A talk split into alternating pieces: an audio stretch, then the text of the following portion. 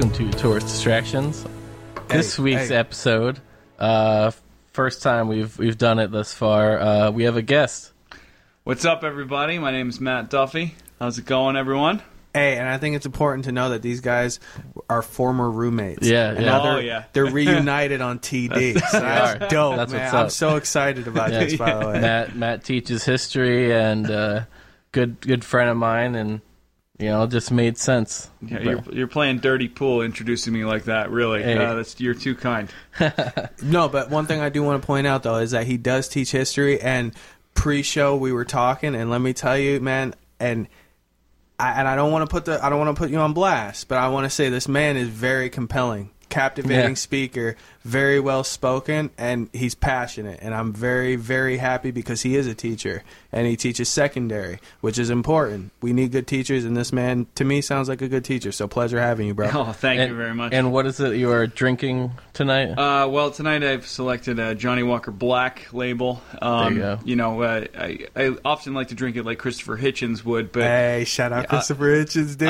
I, am out of uh, Perrier, so I'll just look in the direction of France, like uh, Mr. Winston Churchill would, drinking his martinis. I love it. And My that'll man be is that'll be enough Perrier for me this evening. Was I not lying? This man is, is compelling, right? I that was man eloquent. I can't wait for this. This week's episode, we are talking about the Tower of London, um, which, if I'm not mistaken, you have been there. I actually have been there. Yeah. Um, Americans have absolutely nothing that w- really, other than some maybe Native American ruins, to sort of i i compare the feeling that you get uh, to being in a place that's just so old. You know, Damn, there is no there is no reference point that's that we crazy. have.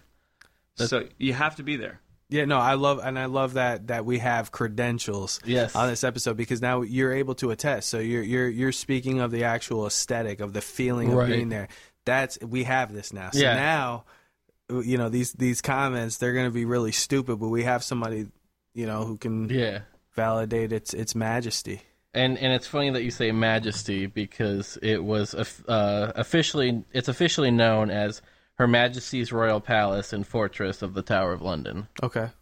Because uh, the now the tower itself, like the the White Tower, is where it gets its name, but you know it's it's a full on like fortress and palace. Uh, it you know it's not just a tower. Okay. Um, it's uh, located on the north bank of the the River uh, Thames in central London. Um, it's in the borough of Tower Hamlets, uh, separated from the eastern edge of the square mile of the city of London by the open space known as Tower Hill. Okay. Now, Tower Hill, that's going to be important later. So remember, it's near Tower, Hill. Tower Hill, Tower Yeah. Hill. It's in there forever now. Uh, see, because executions were usually carried out on Tow- Tower Hill rather than in the Tower of London itself.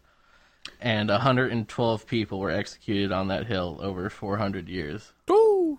Now, do do we have any sense of what kind of a what kind of an offense would warrant a beheading? Uh, sure. You know, piss off the king. Uh, Basically. that's that's more or less um, Yeah. be be in the wrong place at the wrong time. Okay. Um, you know, if there's a religious revolution going on in England and you happen to fall in the wrong category, Yeah. you may find yourself heading through the Traitors' Gate. Yeah, uh, yeah. uh, uh, you know, via boat on a one-way trip. Uh, Shit. yeah. Okay. Tower Hill's it's a it's a garden square just outside the city of London boundary, yet inside what remains of the London Wall. Um, which there there was a London Wall, by the way. Um, Was it like comparable to like Trump's like con- like his conception of a wall? it it was a defensive wall built by the Romans when London was Londinium, okay.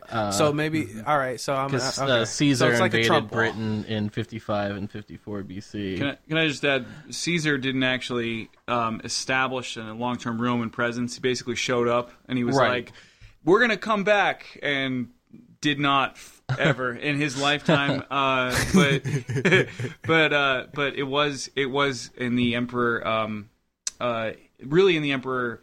Hadrian, uh, in his reign, like many, many years later, when they finally solidified Roman control over the island, uh, they built Hadrian's Wall, which is par- partially still there. Uh, there are still ruins there. That'd be a good subject of discussion Yeah. for you guys to do is Hadrian's Wall because there is you can go visit Hadrian's Wall. So Huh. so that's maybe a future uh, you know Yes. podcast uh, We- inspiration right. for you. Yeah, There you go. Hadrian's Wall. Yeah. Nice. Now, the tower was founded towards the end of uh, 1066 as part of the Norman conquest of England. Yeah, um, you know, one of the one of the questions that my dad only knew about world history. He's like, "What do you teach it?" And I said, "World history." And he said, "Ah, ah, Battle of Hastings, 1066." That's all I got. That's it. That's it. That's awesome, dude. Yeah. So, Wow. so William William built the tower. Um, he's the first person to build it, but when he builds the tower, at first it's essentially wooden uh, palisades around the whole complex. Uh, as a, it is a it is a defensive fortification. Uh, it is meant to be his palace, but also to be uh, a real fort for people to actually defend you know the royal family when when stuff is going wrong Yeah. outside of the walls of that Okay. of that place. That's that's really what he what he built it as. Um, and you know let's remember that william is uh, a frenchman who is he's from normandy. He's the duke Yeah, of normandy Duke he's William second. he's conquering a foreign land you got to make yourself known when you Yeah. conquer a foreign land Yeah. so that the people that you've just conquered don't get any sort of aspirations where they're like, oh, I think we're gonna take him out, right? Like Maybe maybe he doesn't know what he's doing. You know, you Yeah. gotta you gotta you gotta be a little Machiavellian. You gotta build that that white tower. You know, Yeah. you, gotta really assert make it yourself. known. Yeah, Yeah, Be like, exactly. I'm here, bitch. Well, and from what I saw, he had a lot to prove because evidently uh, he had he made claim to the English throne because he had like like a friendship or some kind of like relationship with uh, the Anglo-Saxon King Edward the Confessor, and he had no kids, so like, uh, you know, so he so uh, uh, the William the Conqueror, you know, felt some claim to it. Um,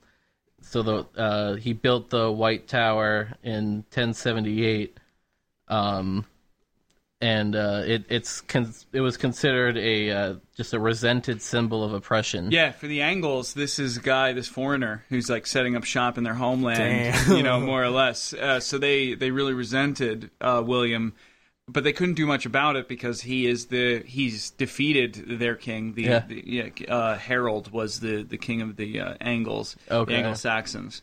So they're really after 1066, we have Normans on the throne for quite a while, and the symbol of their of their rule was this tower, mm-hmm. Shit. more or less. So okay, so let me okay. So this is what I'm getting. I come over and I, I like comparing these situations to people's houses because I feel like they get it better. So you invite me over, right? I come in, I walk through your front door, exit through your back door, I take a shit in your backyard.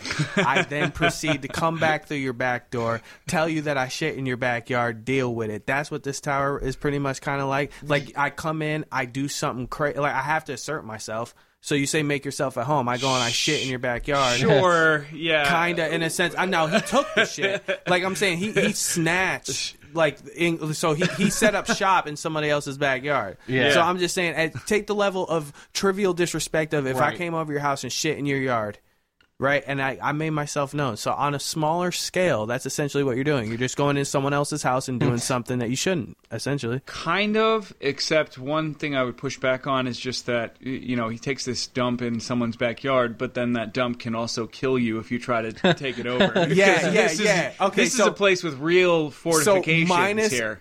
Sans the violence. Yeah, It's yeah. taking a shit in someone Sure, else. right. Okay, all right, Sure, cool. yeah, On someone yeah, else's. Wow, yeah. man. And those are the things I think about when I think of history. Right, right. There's a lot of that in history where it's like, yo, motherfucker, Mine. I'm here. This is Mine. my Right. shit. Yeah. Okay. All right. Awesome. Yeah. Um, now it was Henry III, by the way, that ordered the tower to be whitewashed in 1240. Uh, so that's when when that happened. Now, this place went through um, several phases of, of expansion in the 12th and 13th centuries, um, and most of that same layout is what remains of Yeah. it. Um, Still there. now, during the reign of Henry VIII, the tower was assessed as needing uh, a lot of work, like on its defenses. Like it just wasn't up to date with, at the time, military standards. Um, Can I jump in here for just a Yeah. second? So, when you say military standards, we're talking about the difference between the weapon of war being edged versus the weapon of war primarily being Like artillery. projectile gunpowder. Yeah. So Henry VIII correctly, uh, I would say, figured out, you know, our technology here is not up to date. If you look at Hmm. the White Tower, it's um, it's a tower that is c- could be easily uh, destroyed if Yes. if you really needed to. If this is your Alamo. Right. You're in a bad place. Yeah. You're, you're in an Alamo where there are instead of regular guns, we have a nuclear bomb heading for it. You know, we need to update yeah. our technology to defend, you know, the royal family. To, Okay. This is our last bastion Yeah. of a of- catapult's going to take that down. Oh you yeah. know? Well, uh, yeah. Well, we're talking about cannon now, in Right, the, yeah, in the 1500s. exactly, yeah. So Fuck. yeah, yeah. That's so, So that, that's actually why he moved the residency of the royal family to elsewhere while they. The plan was originally they're going to move the royal family elsewhere while they figure out what's going on with this tower. We got to re, we got to we got to reconfigure it. It ended up just becoming essentially a, a giant prison in the meantime, and just remained so. Really, Right. We'll talk about that Be- later. I'm well, sure. Well, you know, you're right because I mean, like they so like in 1532, Thomas Cromwell spent over 3,500 pounds on repairs and imported nearly 3,000 tons of stone for the work, but it still wasn't sufficient enough to bring it to those standards. Um, then after Henry died, it was just left in a state of neglect and like it was uninhabitable. Um, as of 1547, it was only used as a royal residence when its political and historic symbolism felt necessary for someone to stay there. Like so for, like pep rallies.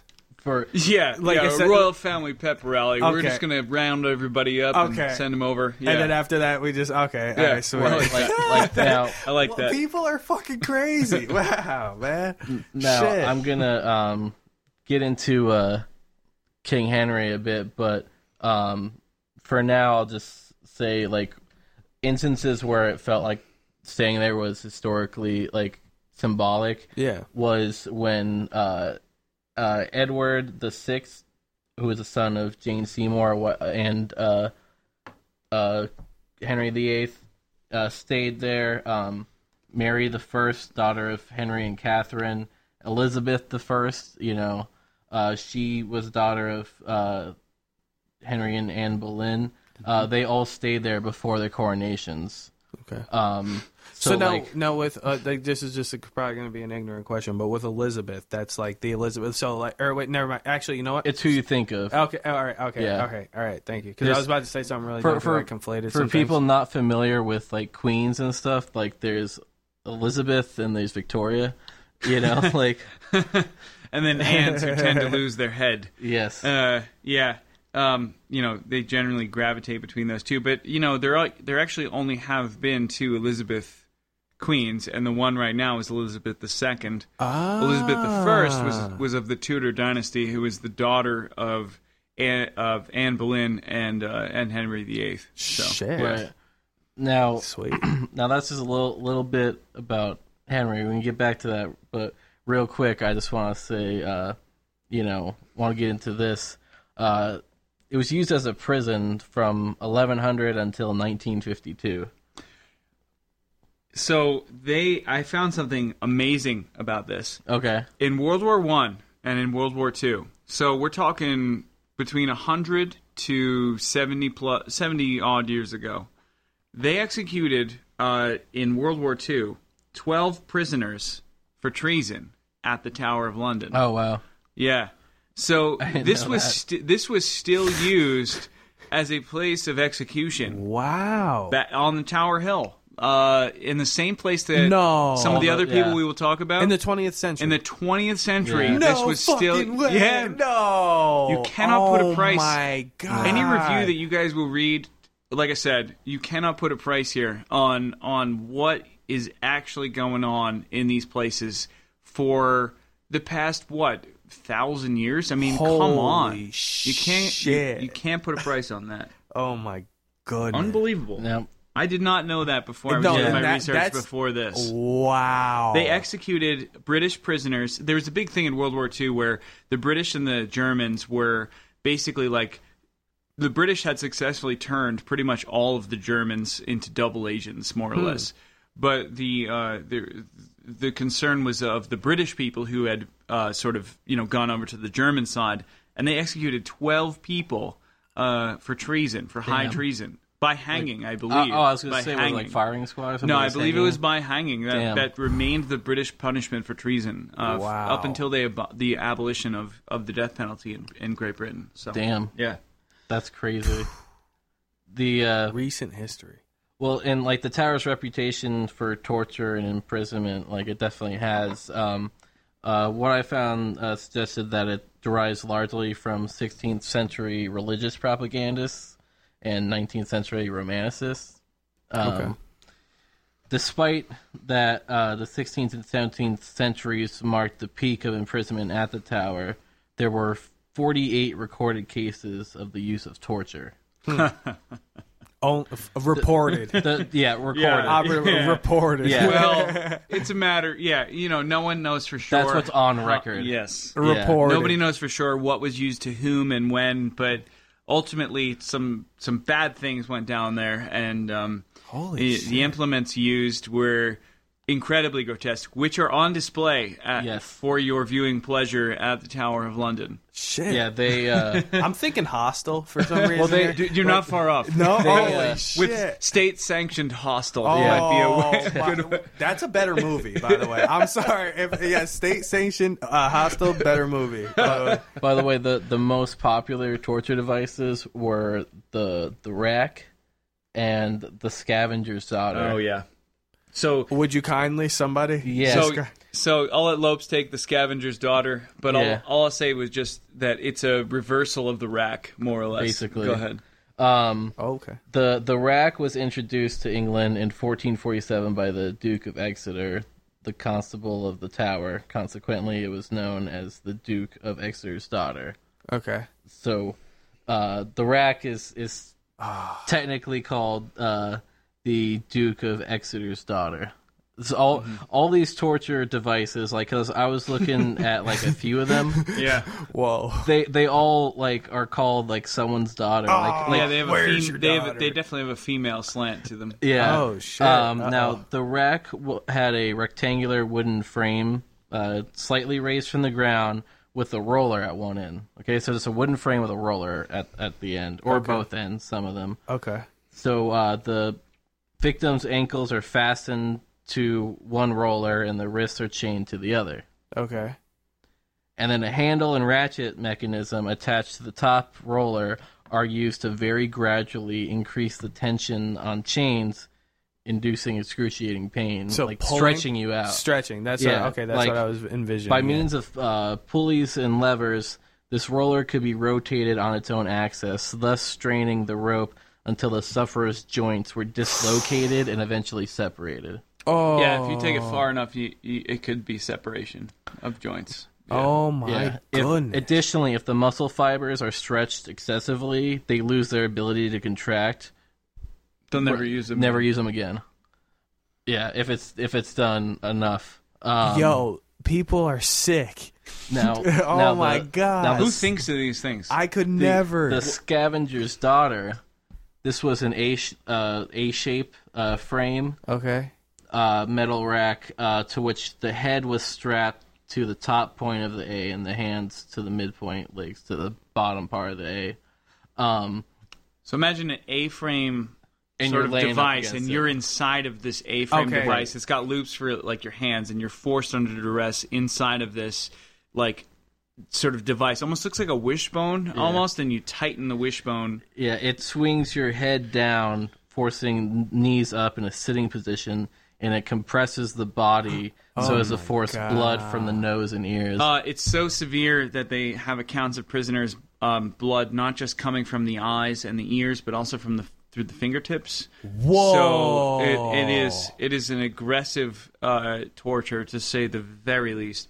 What one thing I just want to add real quick Oh, yeah. as, a, as a point of humor, really, but in all this down uh, down Debbie Downer Yeah. uh, shit going on. But uh, you know, I often like to play a game when when there's when they name these things. Uh, is it a metal band or is it a torture device? Oh, shit. And Scavenger's daughter is indeed a torture device. but Let's it go. would it would make a solid It would. Metal, Metal band, band, name. dude. Scavenger's Daughter. Scavenger's daughter. The- I would go yeah. see them. Yeah, like it's like fifteen dollars Yeah. general admission, but I- you're like, Right. you know what? I'm going. Yeah, That's how I- I, Iron Tonight, Maiden. live, Scavenger's Daughter. yeah, backing up Iron Maiden. Like I could yeah, see that. You know, Absolutely, yo, that's Uh, yo. Let's you know some other ones too, just to throw in the mix. You Yeah. know, like like other game, other others I like to throw in the mix. The Rack, obviously, but the Pair of Anguish. Did you find anything on this slopes? No. The Pair of Anguish. Uh, oof, and the Breast Ripper, which is pretty self-explanatory. Oh. But if you if you went to a, a concert and they were like. Yeah, we have you know Slayer headlining and then Breast Ripper opening. Yo. You'd be like, yes, Yeah, I'm you're like, painting my "This is nails be a good black. We're going. yep. yeah. That's awesome. You know Go what? ahead. I'll talk about those. That's crazy. But dude, and you know what? Yeah. And the thing is, one thing I will say is if Breast Ripper did open, there will be at least one person that went there because I'm gonna anecdotal Yeah. story here. I remember one time, and this is this is funny. What I'm about to say, you will probably never hear in your life. I went to an impromptu U2 concert. Oh, yeah. Okay, now that deserves context. yes. It wasn't impromptu because it was scheduled and they were on tour and they were in New Jersey. But as far as my going to it was very impromptu. Uh, yeah, Okay. okay, so yeah. I got invited to go. It was in like 2009. But the, the the woman that I was sitting next to, Muse opened at the time. So they Oh, weren't as big Muse. as yeah, Muse is awesome, but they weren't as big as they were uh, as they are now. Yeah. it was like I said, like yeah, 2009, and uh, she was there for Muse. You know, so someone would be there for Breast Ripper. I'm Oh, just saying, sure. Breast Okay. Ripper is a compelling name. Okay. That's it. By the way, Scavenger's Daughter is called that because it was invented by Sir Leonard Skevington. Um, so like commonly, like it was known as Skevington's daughter, but like just Scavenger common tongue, it, yeah, because it turned into Scavenger. But like you know the uh, cat of nine tails, yeah, yeah. that's called Cap- the captain's daughter, like a naval Oh cat of nine god, tails. everybody's Um, daughter. Yeah. a naval gun that like uh, sailors were strapped to and pu- to be publicly flogged as uh, punishment. That's the gunner's daughter. oh my goodness. Yeah. Um, Well, 2018 is the year of the daughter. I think more girls are going to be born than boys in 2018. I'm calling it. That'd be great news for my wife. hey, nice. We'll see. China can use it too because there's a shortage. I actually read an article where people are like, there's an actual concern because men outweigh women so much in China. There's an actual concern that like people are just not gonna like. There's gonna be a lot of virgins, a lot of unmarried people. There's such a disproportionate amount of like men to women that like there's just gonna be this generation of men who. oh man. Yeah, that's insane. Yeah. It's crazy. So 2018, year of the daughter. Boom. Boom. But by the way, real quick, um, as far as like torture goes at the uh, uh, the tower, you know, Guy Fawkes, Oh yeah, Guy Fawkes. Guy Fawkes, Guy yeah. Fawkes. I, was don't gonna know. Talk no, about I'm. I'm Yeah. unfamiliar. So I'm. Uh, my ears are- JCV for, for Vendetta. I've we- heard of it. Wait, wait. seen it. Before we go into this, can I just run down some of the more popular, more more well-known prisoners who have spent time Sure. at certain points? Okay. Yes. So, uh, so Sir William Wallace was at the Tower of London Damn. briefly on beha- on on his way to being drawn and quartered. Uh, fun fact, the- Braveheart. yeah, fun fact about the movie Braveheart. They got exactly two things right about uh, the movie, which Wait, is total? that Like two his name total? was William and Wallace. Uh, but other than that. And even it's the wrong dude. Uh, it was more so some other people, uh, you know, more or less. But yeah, William Wallace, he was executed. That is true that he was executed uh, via via hang, drawed, and quartered, which was the primary punishment for treason for commoners. Um, which is a process by which you are hanged until you're within an inch of your life. Then you're drawn, which is when you're tied to four Horses. and then subsequently quartered when they slap them all on the rumps and they run in four different directions. You earned a nice nickname though. Wow. Stubbs. Uh, Beyond then, um, Oh, wow. yeah. So so beyond that, uh, William Wallace is one of the more notable ones, obviously. But then uh, in the uh, Tudor period, we have Sir Thomas More and Boleyn, uh, Catherine Howard, who was also a wife of of Henry. Uh, and then Guy Fawkes in the uh, in the Elizabethan era uh, is in prison there. Guy Fawkes is most famous for the gunpowder treason and plot of V for Vendetta fame. That's Guy Fawkes. He spent a significant amount of time there under torture, under a pseudonym because he wouldn't actually confess to being Guy Fawkes. Uh, they just he's like I'm John Jameson, you know, or some some other made up name. John Johnson is I think his name. I'm like, come on, man, you can come up with something better than that. Uh, but yeah, But at so, the time, I bet that was really clever. I'm John Johnson. oh, like, you're shit. Welsh. All right, Yeah, yeah, right. They're like, damn. Yeah. Okay. So Elizabeth I, the monarch, the eventual, you know, the, the second daughter of, of Henry VIII, was actually imprisoned in the Tower of London at Mm. a certain point as well. So it's interesting, rags to riches a little bit. Ri- Riches to rags to Riches- riches. yeah, yeah, yeah, the yeah, story yeah. there. Sir Walter Raleigh was also Oh, in prison shit. there uh, for a time. He ran afoul of the powers that be, but he is most famous for, um, uh, you know, the, the the Roanoke colony Mm. in uh, in North uh, Carolina. So there's definitely an American connection there. Oh, sweet. Absolutely. There are plenty of other people out there. Um, these are just a short list of people that are rather famous, but there are plenty of others out there. Jane Seymour, uh, or no, sorry, Jane Seymour is a different person. Uh, Lady Jane Grey was Oh, also yeah. a very famous apparition that people claim to see as a ghost. So, along with Anne Boleyn is the most famous and most Right. Yeah, prominent. Yeah, yeah, and We'll that's talk- and that's when I that's when because I remember you Yeah. guys were just yeah, Anne, of Anne previously. Boleyn, she was uh, King Henry VIII's second wife. Um, Wow. now I'm gonna get into I'm gonna get into King Henry and his wives a little bit here because Now you say wives, so you so so this guy's a player. Yes. Return of the Mack. okay, so his first wife was Catherine of Aragon, Spanish princess. in uh, now in 1525 he became impatient with Catherine's inability to produce a male heir. So do we know how many kids, how many attempts Uh, before he got impatient? Plenty. Um, Yeah. So, so Wow. Catherine, Catherine had actually given birth to a Henry, uh, who was a legitimate male heir, but he only lasted. He only lived for unfortunately 52 days. No, So he didn't make it too long. Every other child they tried to have was either some form of stillborn or, or uh, miscarriage. They did have successfully a daughter, and that would be the eventual Queen Mary, Yep. aka Bloody Mary. Yeah. Uh, for which the, Whoa! the yeah, Yeah. yes, yeah, the daughter of Henry VIII is Bloody Mary. Fuck Yeah, me. Yeah, No Yeah. shit. I I want to say right now, and I will admit, terrified of Bloody Mary. well, that's her. Absolutely. That's her. Whoa. wow. I just faced the fear today. What did you do? Boom. Affirmations, bitch. Now he got sick of her not giving him a proper male heir, you know. so he had an affair with her lady in waiting, Mary Boleyn.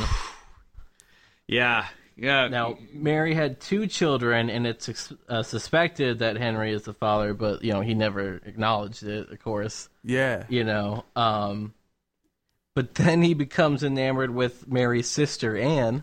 Oh boy. But basically, Anne doesn't want to be a side bitch like her sister. Okay. Basically, like so wait, she Yeah. wants to be. Now, she now was hold on. she was ice cold. now with hold on. Henry let me VIII. see. So okay, now Ice- she was ice ice cold. cold. Now look, she didn't want to be a side bitch, but did she want to be the bitch? Was she interested? Right. Yeah, She she, was just didn't want to be a interested. She- mistress. Okay. So part of that was her father's posturing, where he's a prominent noble, um, Thomas Boleyn.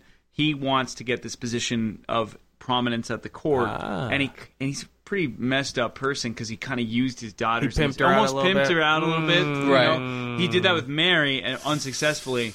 Oh, Uh, to a and he certain tried- extent, so he 'cause- did it again? Yeah, so so he's Ah. like, ah, I have another daughter. Let's. Fuck, I, that guy's he, a pig, He dude. saw he saw an opening and he just went Yeah. for it with Anne. So he told Anne uh, in her marching orders, basically, make him desire you beyond just Oh, marry. So Lord. don't sleep with him Oh yeah. for a while. Why? Why would he buy the cow? Yeah, if he gets it milk for milk for free. free. Yeah. So so ultimately, that's what was the impetus behind that. Oh, Yeah. boy. So- that's amazing. Now wow. thi- this is a bit of a, a long hashtag. story, but just to kind of sum sum up this part, um, he decided to annul the marriage and reject papal authority. So he he pretty much uh, and he he initiated the English Reformation because he wanted to annul his marriage to Catherine. Like like So- he became supreme head of the Church of England, and they decided to be separate from uh, Roman Catholicism, so he could annul his fucking marriage. So okay, so so so let me now let me just go through this to my understanding. So he was a subscriber to Catholicism. right? Yes. Yeah. So and then because he was like, "Hey, I fucked up. Right. I'm gonna become Protestant." You said was this the Reformation? Is well, that, is that well. Pro- First of all, uh, Catherine. To be fair to Henry VIII, I think he gets. I get. He gets unfairly maligned quite often.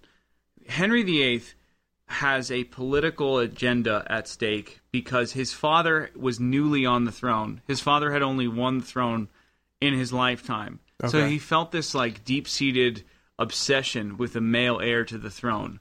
That's that is his sole driving force Right. behind behind his real existence at the end of the day. Uh, at one point, the Catholic Church actually venerated uh, Henry as a as a uh, defender of the faith, which is not a title Right. that's thrown around lightly. Yeah, no, he was super He's, part of it. He's extremely Catholic. Yeah, very okay. Catholic. He has in his advisory panel. He has Sir- uh, he has uh, Cardinal Wolsey, who's like He- like way up in the he chain. actually didn't he uh, have some writings about uh, He did. Yeah. he did. When when Martin Luther published the ninety five Theses, um, you know, the Pope and and Martin Luther are going at it head to head, and ultimately Henry VIII comes to the defense of the papacy and essentially says.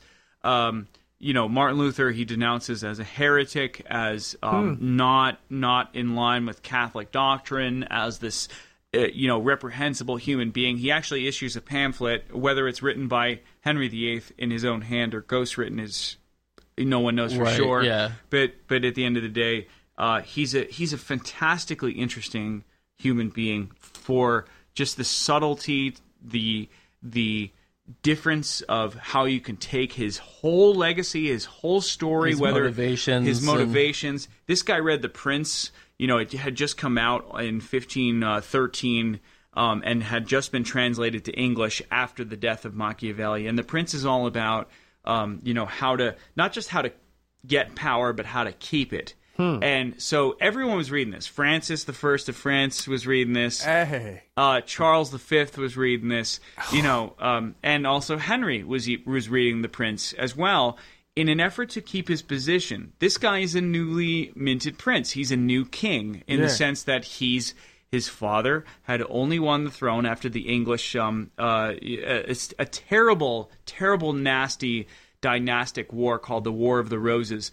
Coincidentally, Game of Thrones is based on the War of the Roses initially. Yeah, so Boom. so the the houses of Lancaster and York uh, became in Game of Thrones houses of Lannister and Stark. That that's really all. James, Man. yeah, yeah. George Martin is a wonderful, um, you know, uh, Oh yeah. stealer of certain things and, and sort of changes the names around and here's history and I'm going to impose my story on what's Yes. really true. Yeah. So wow, Yeah. I have wow. That was It's like historical fiction. That yeah, was- no, yeah. most definitely. that Um, was incredible. Wow. Now, so like after after all all this like the English Reformation and the now Church hang of on England one and second. stuff. I'm sorry. So let me go back.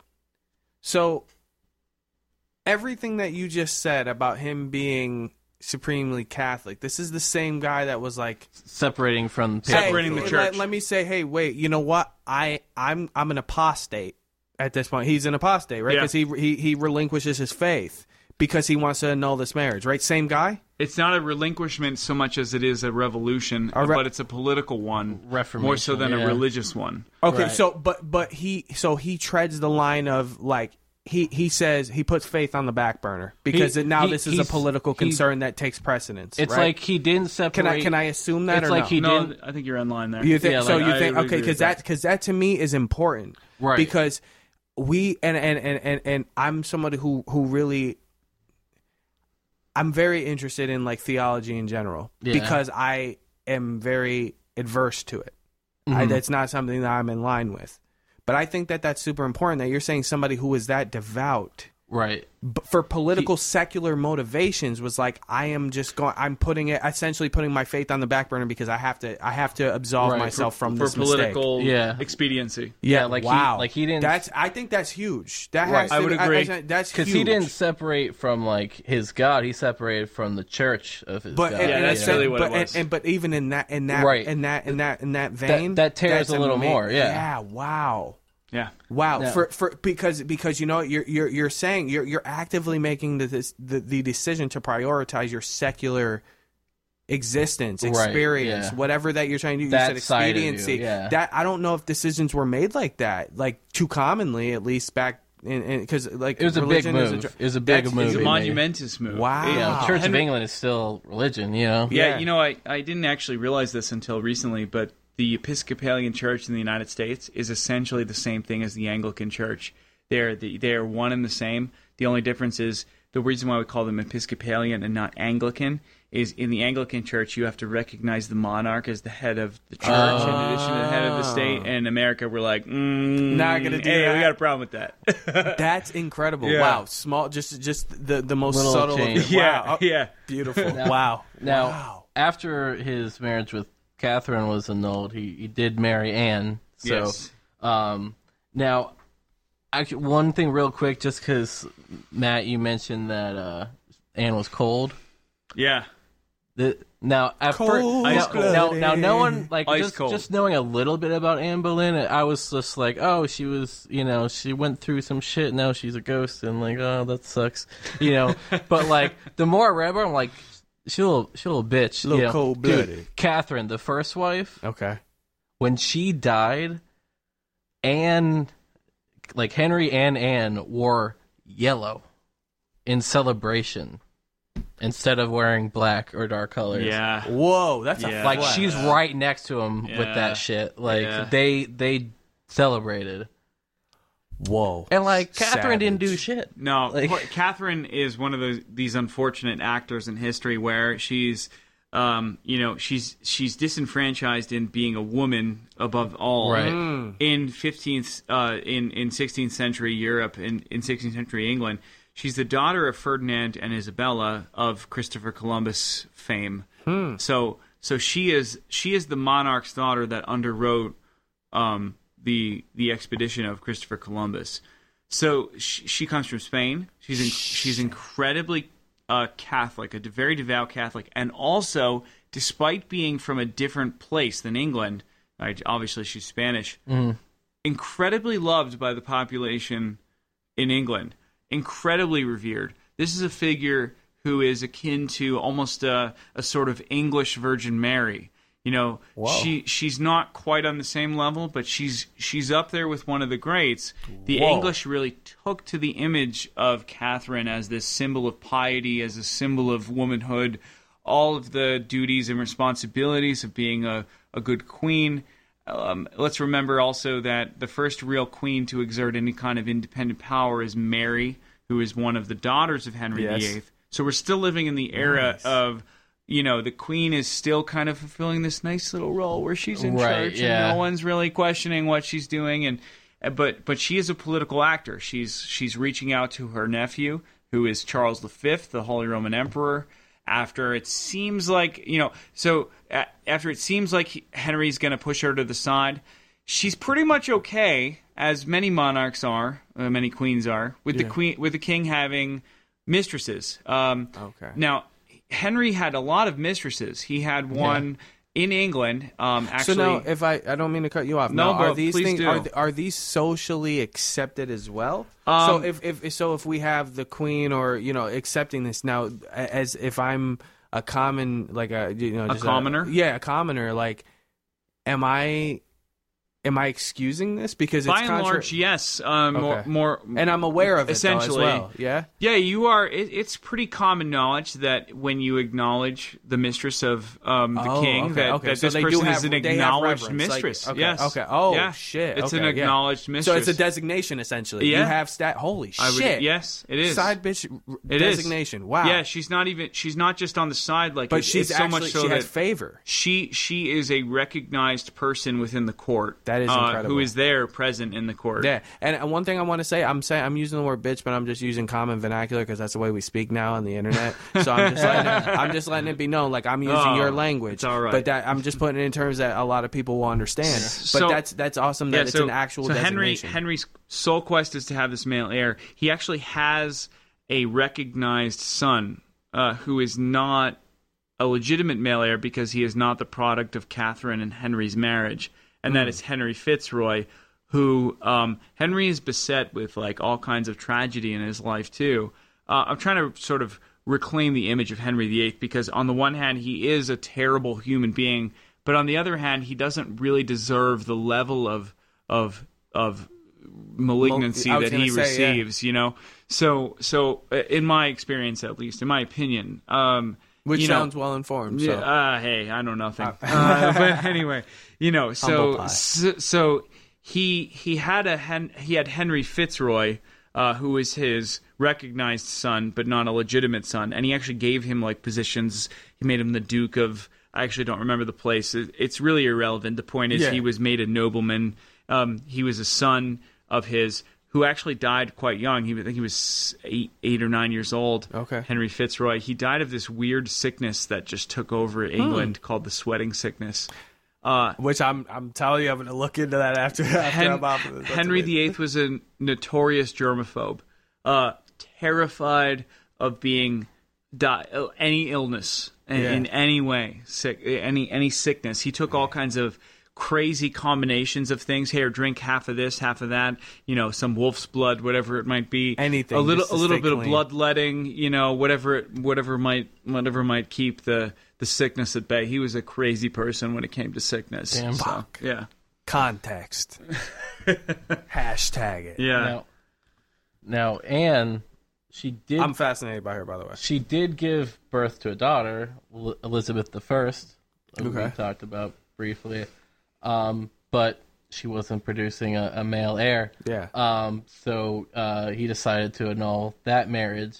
Um, but then uh, his uh, chief minister, Thomas uh, Cromwell, uh, plotted to have her executed. So, like, Now against his wishes. No, No. Uh, so the way uh, Tom, you want to take it if you want the story or everything Um, there. oh no, you you could go ahead. So, okay, I don't want to. ta- I don't want to steal your thunder as the guest here. No. so Anne Anne Boleyn is essentially set up uh, by this Tom, Right. Thomas Cromwell. Thomas Cromwell is a, an up and comer. He's a he's a radical uh, in the view of the Catholic Church uh, at the time. He is a he is a, a Protestant who wants a complete separation, um, but he wants to take that separation in a very Protestantly direction. He he's ultimately moving in this extremely Protestant sort of you know worldview. Uh, the world is is exploding in Europe with religious controversy and violence, and Cromwell is is almost in as a part of this secret sort of society that wants to bring about this religious change inside of Europe, inside of England. But everyone, it's almost in a sense communistic, and actually there is a degree of communism to this revolution in the Anabaptist uh, world. They they call for in the peasants' revolt the abolition of state. Um, you know, uh, common property, all these things. Wow. Coincidentally, the descendants of the Anabaptists are the Amish. So if you imagine the Amish, uh, essentially it would be like an Amish people across Europe was their was their dream essentially to have this classless, stateless society, more or less. So there were one implication of the Protestant Reformation, one sort of spin-off of the Reformation that Luther did not agree with. They actually drowned the Anabaptists on a large scale, ultimately because they believed in adult baptism, and this whole question about getting rid of the state meant also getting rid of the kings and the princes and all that shit. So essentially, it would have been like you know complete social revolution. Yeah, yeah, Uh, yeah. Fuck. yeah, hell. they were crazy, um, crazy progressive to the sense where you're like, That, yeah. yeah, you know, they're Yeah, they are no, because- communists essentially. Whoa, yeah, which yeah. you know, Monty Python got it right in in in the Holy Grail. There actually were communistic peasants, uh, you know, a- at the time. So it's it's amazing that there actually were. Wow. Yeah. So these communist peasants are pushing for this revolution in the Holy Roman Empire. Um, it's it's sanity to think these outrageous claims that they would make that you know we should have elected government or maybe we should get rid of the kings. Right. The the modern descendants of which are the Amish. So if you imagine some you know just Amish people, you know. Storming the bit, storming Yeah. uh, the Oh man! So, the- the, so Amish yeah, values. So we're, we're Yeah. really pushing. So we're taking all of our efforts and we're pushing Amish values. That's what these people are doing. essentially yeah Right. for it's, it's the yeah, Amish with in Europe. motivation. Yeah, Okay, yeah, okay. yeah. Essentially, yeah. Uh, you know, to take it back to what's going on in the tower, I don't want to get too far away from that. Well, like for for me, one thing that I was fascinated about with the whole thing with Anne is like listen to how like quick shit moves on this. Okay, so you remember I mentioned there's that plot against Anne, like to have her executed. Okay, mm-hmm. Th- this is in a nutshell is how the plot went down. This is in uh, 1536. Okay, May 2nd, she's arrested and taken to the Tower. Okay. May 15th, she's found guilty of adultery, incest, and high treason. By a jury of her peers. Yeah. and then and then May 19th, she's beheaded. Fuck. So from I'm sorry. What was the, the original? arrested was, on the 2nd of May. and by the 19th. Headed. Yeah. Yeah. She's the Queen of England on May 1st. And 20 days later. Wow, Yep. that's Done. context. That is con. Wow, life comes at you fast. We say Dude, that a yes, lot these yes, days, where yeah. you say, "Oh, life comes at you quickly." Like I, I can attest to that, dude. Yeah, I'm but you're good. not Anne Boleyn. Yeah, abs- yeah, yeah, and that might be the that might be the most appropriate retort. But man, you ain't Anne Boleyn. Now- that's awesome. Now get get this. Now the morning that she was to be beheaded, she climbed a scaffold and gave a short speech to the crowd. Typically, they give Exit they give last rites Yeah. la- to to the to the per- condemned person to speak Right. before the exit yeah. interview. Yeah, That's Yeah. amazing. Yeah. Whoa. Okay, I'm interested. I'm, now you got me because I So tell this you is a what. direct quote you're gonna read. Yep. This is what she said. Ooh. Good Ready. Christian people, I am come hither to die, for according to the law, and by the law I am judged to die, and therefore I will speak nothing against it. I am come hither to accuse no man, nor to speak anything of that whereof I am accused and condemned to die. But I pray God save the king, and send him long to reign over you, for a gentler nor a more merciful prince was there never. And to me he was ever a good, a gentle and sovereign lord. And if any person will meddle of my cause, I require them to judge the best. And thus I take my leave of the world and of you all, and I heartily desire you all to pray for me. O Lord, have mercy on me. To God I commend my soul. Exit one, Anne Boleyn. Holy shit. Now that that's very powerful. But I can't she made concessions in her exit interview. Yes. But notice in her exit interview, she did not attack Henry. That's in what I mean. Anyway. Yeah. Showing wow. showing she and and that's what I'm saying. Like that that that's that's an exercise in humility I've never seen. But I feel like because you could have taken that in the sense of it being bigger than yourself. I don't know what the motivations were. I do. Okay, okay, so hit that. If- She got a daughter, Elizabeth the first. She's got to protect her her daughter. She's got Whoa. to, she's got to protect. yeah. I'm a new papa, makes so that hurts. She's got to protect her that. daughter. At the end of the day, I'm condemned to die. I got to worry about. Um, I, I didn't do the things you're accusing me of, but I have to worry about what's right. What's bit going her to happen to me Yeah. after She bit her I'm tongue. gone. She, she, yeah. Uh, imagine imagine Wow. on the morning you know you're being put to death. No. It's the last morning you ever have. I'd make you the right are, decision. You Yeah. are still concerned with being in good taste. Dude, that's amazing. Because how many t- Lopes, like uh, we've discussed before, it's difficult to be a good man. Yeah, yeah. Like, I, one thing I would say is I try to pride myself in being a good man, but uh, let me tell you, it's very hard. people, if, I, if I'm being honest. Yeah. people in the crowd said that Anne Boleyn did not cry. She did not Yeah. weep. Everyone else is crying their eyes out. Yeah. And this is in an era when people went to the public execution with the popcorn in hand. You Yeah, know, yeah, hey, yeah, let's go check out what's going on down there. This is great. We don't have HBO, so let's go down there and check this out. Wow. And, and she was just stoic in saying Yes. these things. But with respect, because she knows that her daughter has to carry on. That's it. That's incredible. And I and, and that's one thing that like, you know, I feel like with religion people draw inspiration from. And and, and her just just expressing her her her religious um capacity, I guess, and, and appreciation. And it's just to bite her And her loyalty for the her, king. her loyalty for the king.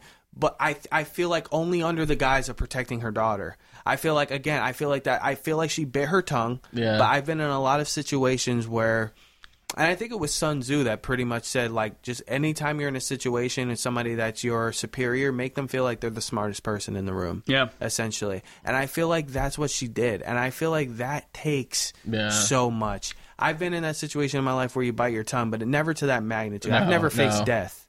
That's Right. incredible.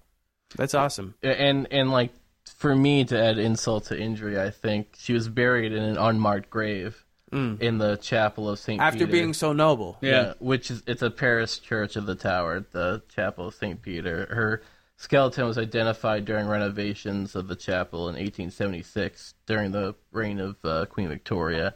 Um, so now it's identified on the marble floor, but initially she was, I was in going an to say unmarked initially, grave. yeah. Um, let's be clear. Queen, Queen Victoria reigned about 150 years ago, so it's only in the last 150 years that Anne is officially Yeah, recognized as this important. 1876 they found her. Yeah. So, you know. Fuck. hmm After and like I said, after being so noble, because I and and and Matt, our guest, like you know, you mentioned that you're a father.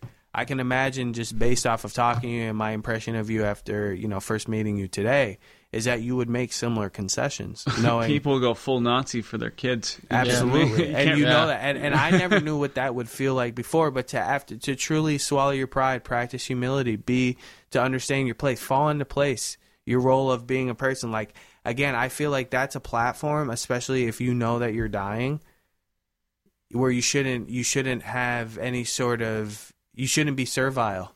In that situation, you should not. You should not be servile in that situation. She died I with- sure as fuck would not be. She- she but died for Everly, I would.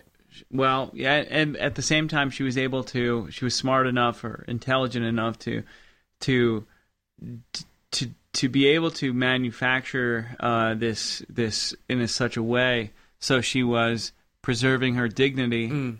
and and going to her death uh, with in a in the most dignified Yes. way you can possibly imagine, but at the point. same time ensuring that her her child Yeah. is going to be safe. Because if she got up there and she just I know. said, But do you- know, doesn't if that she feel just, compelling, If though? she, oh, Don't, yes. don't you don't you think so? Especially knowing those are your last words. Absolutely. Feel, Yeah. yeah. if she gave a speech about how King Henry VIII is this horrible Mm-hmm. person and and denounced him as you know this evil, mal- malevolent, just terrible person, her the, her daughter's life would have absolutely been up for the grabs, uh, and it would have been an open question as far as what happened. So at least going to her death, Anne knew that she had done the best that she possibly could by her daughter to ensure her daughter's survival. So I I, I really Yeah. identify with that Yes. as a parent. It- Awesome. it- yeah, very much so. Yeah. And- wow. Powerful. According to some reports, that wasn't the last we've seen of Anne. yes. No. Uh, Posthumous for- impact. Yes, for the uh, for the spiritual among us. Yeah. Anne has said to she's a popular she's the most popular ghost I would Right, say yeah. at the uh, Tower of London. Yeah.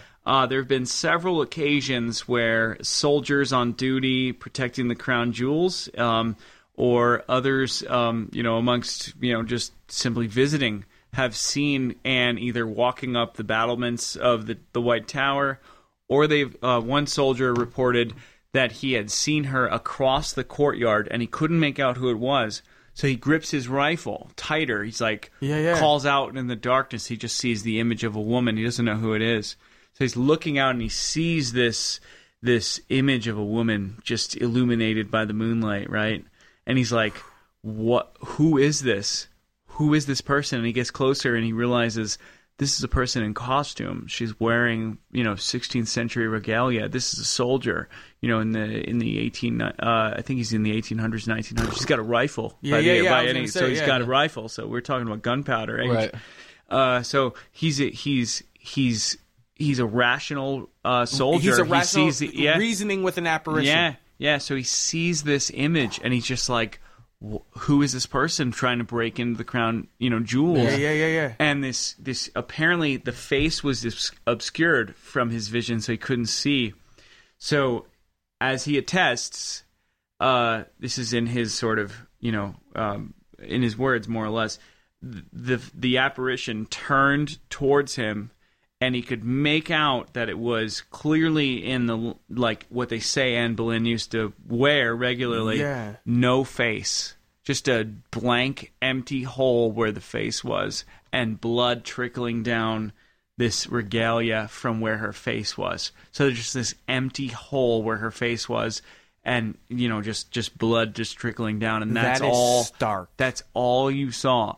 Uh, other accounts, uh, and the guy said that the ghost moved closer and closer. He drew his weapon. He was about to shoot at her. He had a bayonet fixed. He went to stab her, and it went through. Right through it her. went right through her. Yeah. And he reported an electrical um, uh, impact, like he, he Yeah. had a, a seizure of some kind. He woke up Yeah. uh, the next day or something, uh, in essentially almost as if he'd experienced a coma. Wow. He was actually court-martialed for dereliction of Oh duty. my Yeah. goodness. yeah, and uh, the only reason why he was exonerated was someone had observed. Yeah, someone saw it. Someone saw it from like one of the one of the officers Oh, had my- observed this occasion actually happening down in the courtyard, and that Anne Boleyn had come and and visited him. and So can you believe it makes your it makes your spine tingle with with what's going on there? I'm, it's, wow. Yeah, yeah. uh, wow. I don't believe in ghosts either. So I was should just gonna that, but- say, and the fact that I'm I'm I'm that's I'm pretty paying, visceral. I'm giving yeah. that credence, and I don't believe in it that was, shit. Uh, it was wow. 1864. It was uh, Major General J.D. Dundas uh, of the 60th uh, Rifles Regiment. He's the one that saw this guard like down below. Um, with a with a charged- paranormal yeah. struggle. Yeah. Oh my god. So like his this general, his testimony and corroboration was the only thing that that saved this guy from having a prison sentence. fuck me, and I'm telling you, and and and and that's the thing. Like one thing I will say when when you mentioned her her exit interview, essentially, that's funny that we're that I'm referring to that as such, but. I feel like, and again, I don't really pay much, um, like I don't lend credence to the fact that there are ghosts and apparitions and things of that nature. But I, I'm inclined to believe that this is a true account Dude- because of I think I think that kind of character, that kind of fortitude, that kind of humility in her exit interview to Yeah. again do what she did, make those concessions that she did.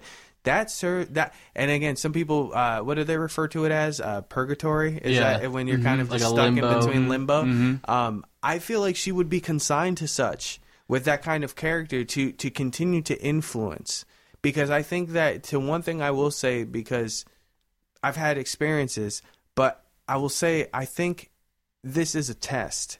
And I feel like if you if if people can attest to the fact that hey, I've seen Anne and I have this compelling this this rich story or this account of my experience with her and someone like you said confirms that. Right.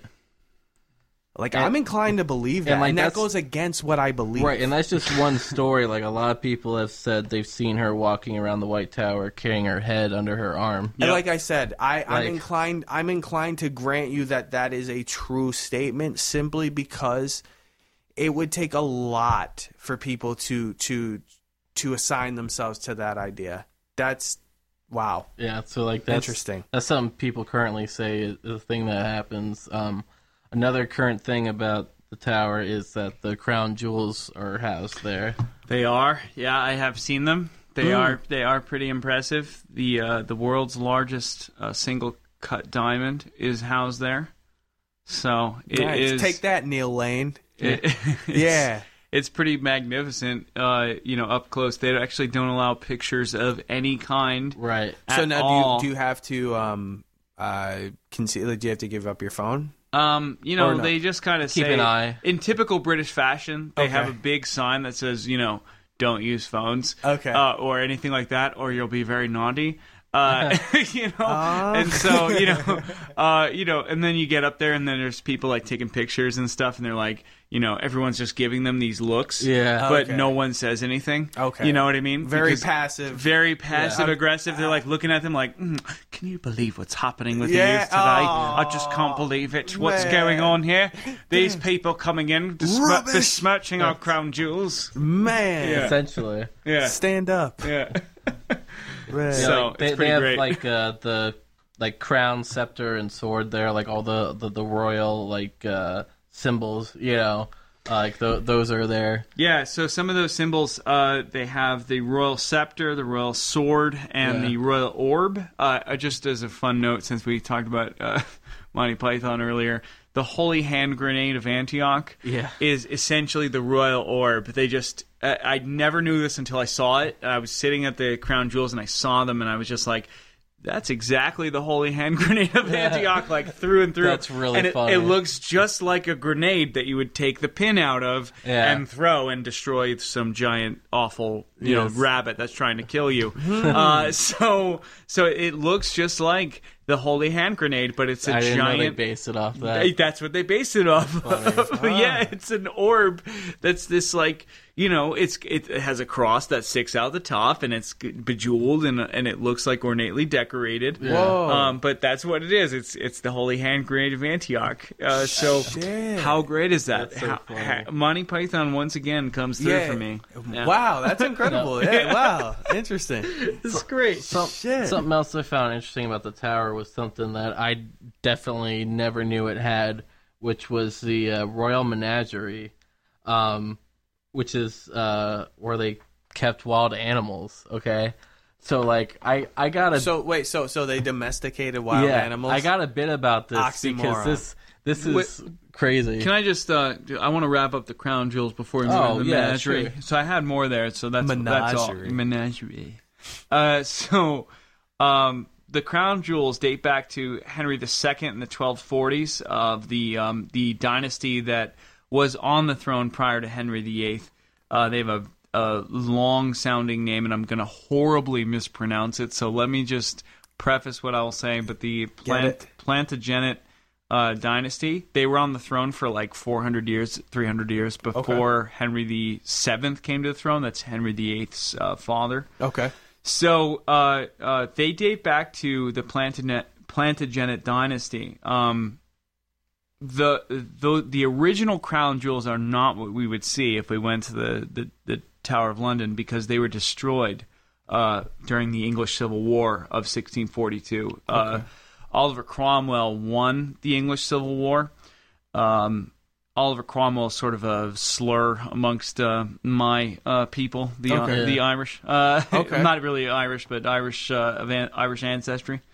Um, Oliver Cromwell uh, was this sort of uh, person who uh, tried to reinstate at first parliamentary rule above kingship. Now let me ask you. Now this is the same Cromwell we spoke about earlier. No, That no, no, Thomas no. Cromwell. That was Thomas Cromwell. This is Oliver Cromwell. Oh, He's alive okay, about a, and that- and about and hundred years later. hundred years later. Yeah. Okay, so now any relation? That's what I was meaning. That I so, tried to I actually did do like an extensive Wikipedia dive on this, and I didn't find any dis- like clear relation. Okay, but the last name is is what enough I mean, that but there would the be a being- being- connection within yes. the last hundred years. I'm sure that they're related. And that's what I was thinking. I was thinking because it seems like okay, this is a this person has salience. They're strong Yeah. names. yeah, and they're strong, Yeah. very strong names. Yeah. and, and that's why I was thinking. So that's why I got confused about the same person, but they're yeah. a hundred years. So apart. you know they destroyed everything of of any sort of um, uh, any symbolism of monarchy, and that was really what it was about because they were trying to abolish the monarchy and install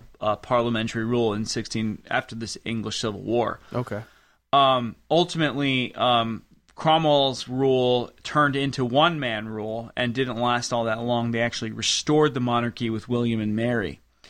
Um, the only surviving items from the original crown jewels are a spoon and three swords. That's all we have left. Uh, so that's I'd all. very much like to eat yogurt with that spoon. by the way. Right, Which- yeah. That spoon dates back to uh, the the uh, High Middle Ages. So, Fuck. yeah. If I'm not mistaken, uh, those two were the namesake for the first college, William and Mary. I was just Oh, about yeah. to say No, they William were. and Mary, and and let me say, and we don't have anybody to look this up, but I'm pretty sure that uh, San Antonio's first point guard, Patty Mills, went to William and Mary. okay. I'm 100 percent sure. it's about great that. Yeah, I, I, I've heard, and that's exactly that. That's where I was going. So I'm happy Right. that you you validated yeah. that. But that's awesome that. And and one thing I want to say though, and this is why history is important, and this is why I want to tell you, as somebody who dismiss history, history is cool as fuck because you find common thread. Oh yeah. You find common thread. So you were talking about, you know, quantum physics. That's something that you're Yeah. really interested Yeah, yeah. in. So a, a comet is string theory, and what that comes down to is things being connected, causal, and and and just I guess Yeah, like yeah. you know what I mean, effects of things. And I think that you know I, I don't know things are connected. History has it, it yo it applies to your life. It's hard it's hard to recognize, but if History you has the widest reach. You know, it's like, and it's amazing and it, and it's sometimes like i think to myself it's like man why don't we learn even in things that we talk about everyday discussion it's like we talk about the same things every fucking day you know what i mean literally every fucking day And- Nothing of consequence. yeah, Yeah. yeah, and it's like you know, Yeah. and, and so uh, man, I'm telling you, do yourself a favor and get into history and and just just try to comprehend. It's pretty interesting, man. yeah. So you become what you talk about. You know, you talk about trivial things, you become your tri- trivial yourself. Dude, that is that that's 100. percent Yo, I'm telling you, that's that's the, so true. I, invest yourself into something just a little, you know. right. Last thing on the crown jewels, uh, because it's so wealthy, because it's so uh, expensive, you would think someone would try to steal it at some point, and someone has. Oh yeah, Sir Thomas Blood uh, I saw that. Yeah, attempted to steal the the, uh, the crown jewels. He actually laid his hands on the crown jewels. He's got the getaway car yeah. ready to go. This is only a few years after they restored the crown jewels to the to the Tower of London. Okay. Lays his hands on the crown jewels. He actually had bound uh, the um, the person, the, The keeper of the, keeper yeah. of the jewels, uh, who's an official position to this day. Yeah. He had actually bound and gagged that person and had been making away with them. The son the of son. the yeah. son of the the, uh, the the keeper of the jewels saved the day. He saved the crown jewels. No. Yeah, he got him. Yes, he got him. He got him. Poetic justice. Now the legend has it that if the crown jewels were to ever leave Lon- uh, the Tower of London, the entire monarchy would collapse. Uh, a connection to this is also there are um, uh, ravens, Ravens, that yeah. are kept. Yeah, ravens that are kept at the Tower of London. Okay. and Same sh- thing. Should they ever leave, the empire will fall.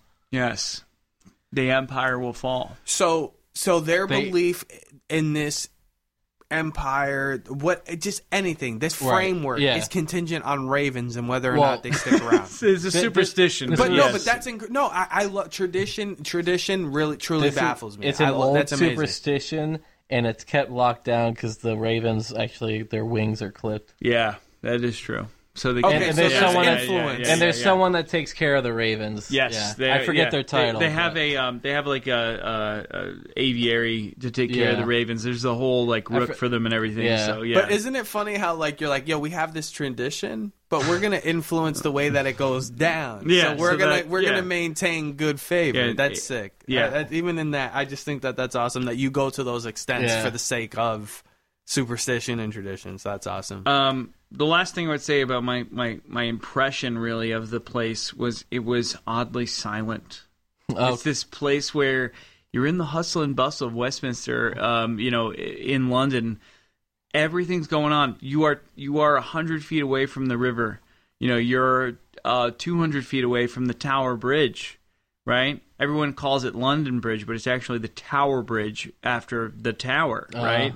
So you know, you're there. Uh, there's you would th- it's hustle and bustle yes. as soon as you and it's it's a vibrant city it's new york city in england essentially okay. you make your way into the tower and it's oddly silent like there's that, just sort out of this veneration, out of respect? Do you think? no i think it's more Fear? so it's just this weird almost uh metaphysical spiritual thing where it's just like oddly silent That's fucking amazing. It's kinda weird. That's so interesting. you know i can't it's one of those things i can't explain anywhere else in in you know england you would think in or in london Yeah. you would think it would be this you know very loud right. place Yeah, yeah. exactly it's not that big the tower of london it's it's only a few stories tall um you know you look at it and you think okay you know it's a castle all right um and then when you know you you go in there it's just this otherworldly place that sort of takes over you, you encounter the yeomen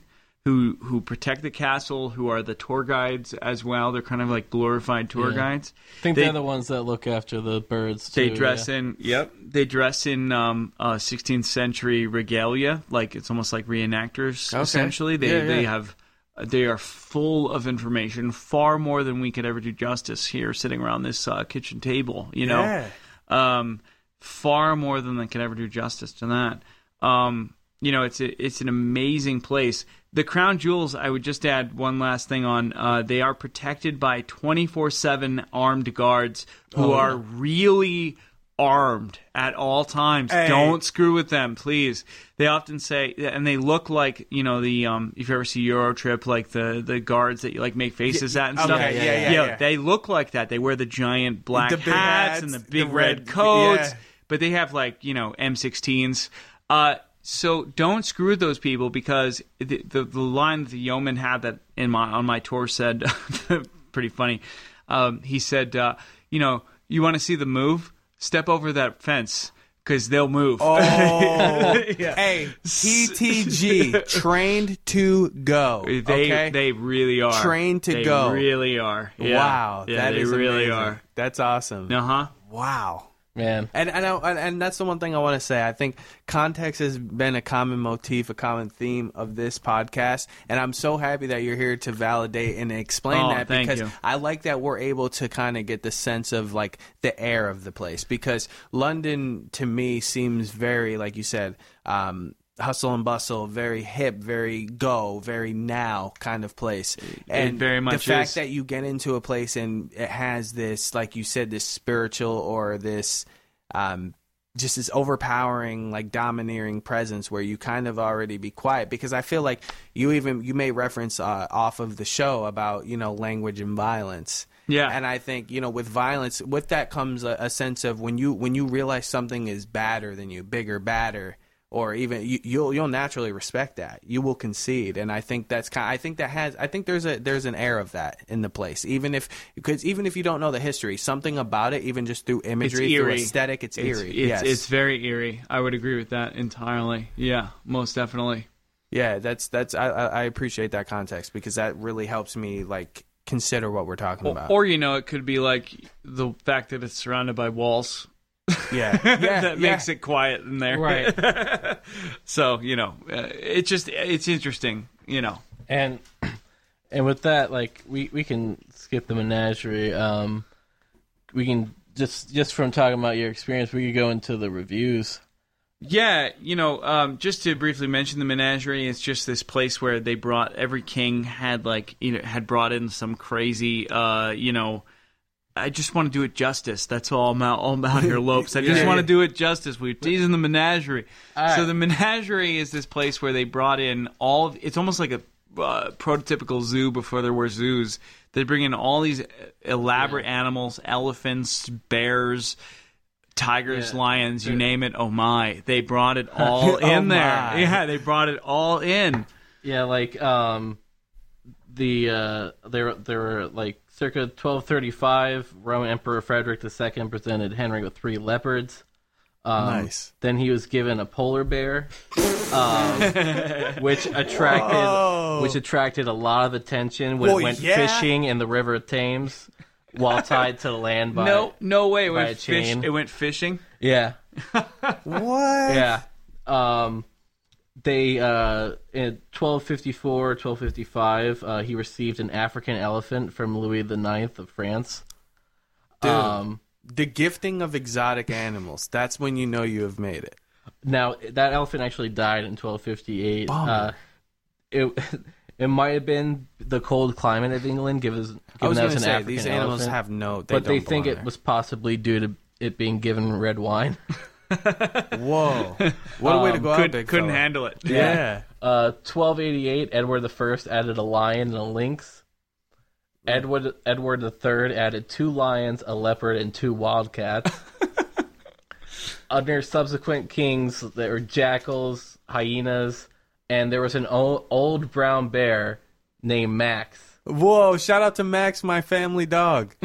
Uh, it was given to Henry VIII by Emperor Maximilian, and they named the bear Max, Max. you're all over this Uh, podcast. And- Mac- Maximilian was the Holy Roman Emperor, by the way. Yeah. Okay. Yeah. nice. Now, uh, 1436, during the time of Henry V, all the lions died, and the employment of the keeper was terminated. The dude got fired. Oh, well, oh, because of the all lion- the lions died. So all the lions died. They're like, dude, you had one job. Keep the lions alive. Get fucking packing. now, by the 18th century, it was open to the public, and the admission was three halfpence, or if you supplied a cat or dog to feed to the lions. Damn.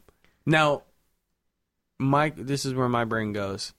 Were stray cats as prevalent as they are now? Because that's easy admission. Probably, I was just say, I would say so. I would yeah, say, but probably. I- if I'm- not more. I'm, Yeah. I'm Yeah. offering a cat every time. I'm Yeah. not going to pay is- the three half pence. I'm is, like, hey, I got this a cat. This is uh, you know a, an an era in London where there's no uh, sanitation or public Yeah. service. Ah, so, okay. yeah, All I would right. agree Yeah, yeah. that. Now- Okay. and by the end of the century, actually went up to nine pence okay. instead of three half. So, um, now in uh, 1811, Hudson's Bay Company Yo, I used to work for them, dude. That's so sick. HBC. gave What's up? they gave George uh, the Third a large grizzly bear named Old Martin. Uh, fame. He's probably the most famous is, bear yeah. of all the menagerie. Actually, Yeah. yeah. Okay. In the Hudson Bay Company. Is he now? Is he comparable to Smokey?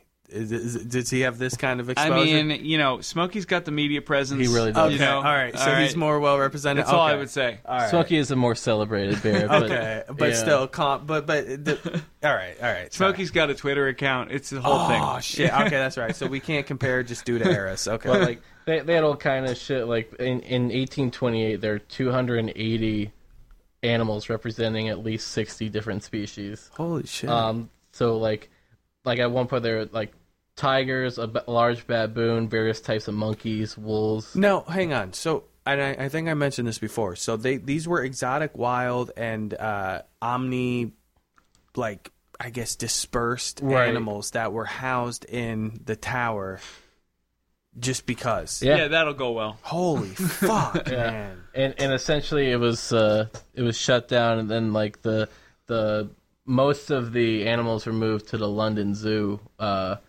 in 1831 Yeah, give them some fucking room to operate and stretch and breathe. Jeez. and the last of which that were left were relocated to Regent's Park which is a, a royal park in uh London Okay. So uh, part of that whole like emphasis on animals comes from Charles Darwin, actually, um, in a certain way, because Darwin publishes *Origin of Species*, Which I it own that book. I haven't Right. read it yet, though. It's a good one. I have to read it. I Uh, yeah. have not read it. You But know, see, I want to say though, the edition I got, the print is way too small, so that's why I haven't. Oh, read it. But okay. Continue on. Gotta gotta get a magnifying I- glass yeah, for that. right, yeah. Uh, yeah. So um, you know, *Origin of Species* absolutely transforms uh, both uh, England and America at the So it has this effect at the time. Yeah. Because that and, and now that's one thing I've read in, in like the preface and like when people redo this book, they say that but it, it did. So this did transform thought. Yeah. Even in that. Well, time. everyone Okay. wants to categorize literally everything around them. They want to put it into some genus or Okay. species. Yeah. So to the point where now we have classification app we have application of the like, the classification idea to department stores in the United States, where we get the first department stores. Each area of the store with its own classification. This is the men's department. Upstairs is The home department. home department because Yeah. you got to walk up five flights of stairs to Yeah. look at the home department. In the Mm. meantime, you see all of our great deals on the escalator. You know, Okay, all yeah. that is is by design. So th- so that's an extension in certain ways of Charles Darwin's idea. Fuck. And they want to bring out like like it's, it makes sense to me that they would want, especially in the after the era when the Origin of Species is published, uh, you know, to sort of move that menagerie into a place of like you know the zoo. The zoos Yeah, really yeah. come from. In a certain way, Yeah, yeah, yeah, the yeah. origin of species, Yeah, trying which- to like figure out which person, which which animal goes where and why, and all that kind of stuff. Okay. Classification. Very interesting. Yeah. Yeah. Okay. Now I might have to prioritize that book. right Interesting. Interesting. All right, let's do the reviews. Look. Yeah. All right, I'm sorry. well go ahead. Uh, there was one in particular I remember that I grabbed that I thought of when you mentioned like the guards and not to fuck with them all right, this ought to be good. Um, my husband and I had spent an amazing, beautiful, perfect day at the Tower of London until closing time. Closing time. As we were leaving, he, as in her husband, he developed a horrible cramp in his hip and had to sit down. Oh my God! Imme- Forget it. um, a terrible cramp. Oh, well. Immediately, a resident guard rushed over to tell us that we had to leave. We explained why he had to sit for a moment, but he didn't care at all, telling us he couldn't go home until we left. What?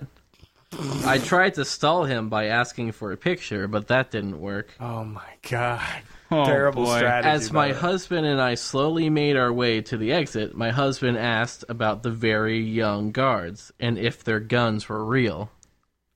What is happening? Do you want to head uh, to Guantanamo Bay, or is that is that where you're headed? Oh is that what's going on? The guard, being a total, complete, disrespectful moron, Oh, says, quote, Of course they're military, they're infantry. We don't give guns to anyone and everyone like you Americans do. yes. That's the problem with you Americans. Everyone has a gun. Hey. oh, hell yeah. I don't know what to say. I don't feel like I, I'm I, I'm in agreement with the guy with the hat. I know. Yeah, me too.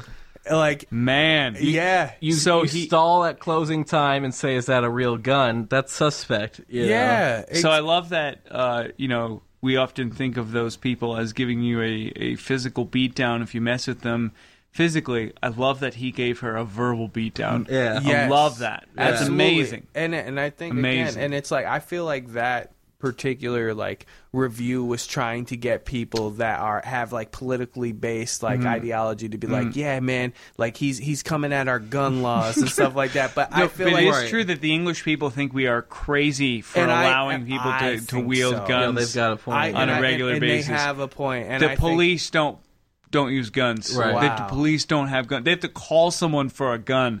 Oi, George, could you bring the gun? I bring a gun. Because they don't have them. That's amazing. That's insanity. And I think, and, and, Yeah, and it's look, different. Yeah, it is different. And I think that that's incredible. Like to say, hey, is that a real gun? And you're like, look, if you see it, it's fucking real. Because guess Yeah. what? We don't just hand these things out like Yeah. fucking Yeah. yeah, yeah, Yeah, they're they're infantry. Yeah. Yeah. absolutely. Man, I but I feel like that was a fishing expedition. I feel like she was trying to get some likes based on like political ideology, like oh, assign yourself with guns and like my post. Fuck off.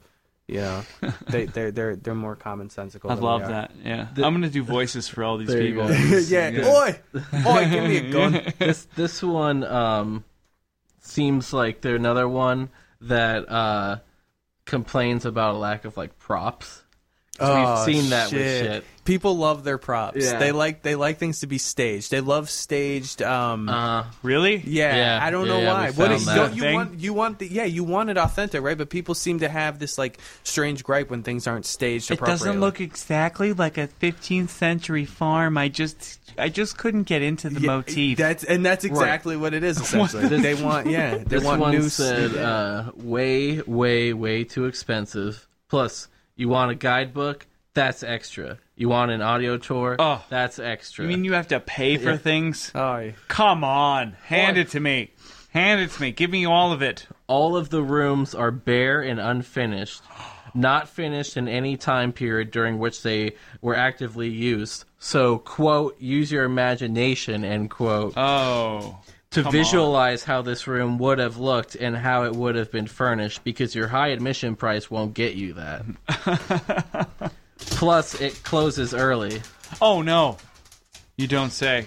Like everything else in England, yeah. the bars close at at midnight.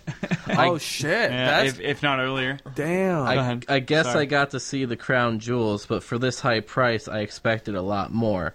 There are more interesting and enriching things to see in London, some of which I will visit again and again. The Tower of London is something you visit at most once. Feel free to skip it. Mm. No, Three likes. I would Influence. not. I would not skip that for a second. Yeah, all right. You go once. Maybe it's not your thing. Yeah. You, but you got to see that. Right. You got to see it at some point. You got if you're in London, you got to see the Tower of London.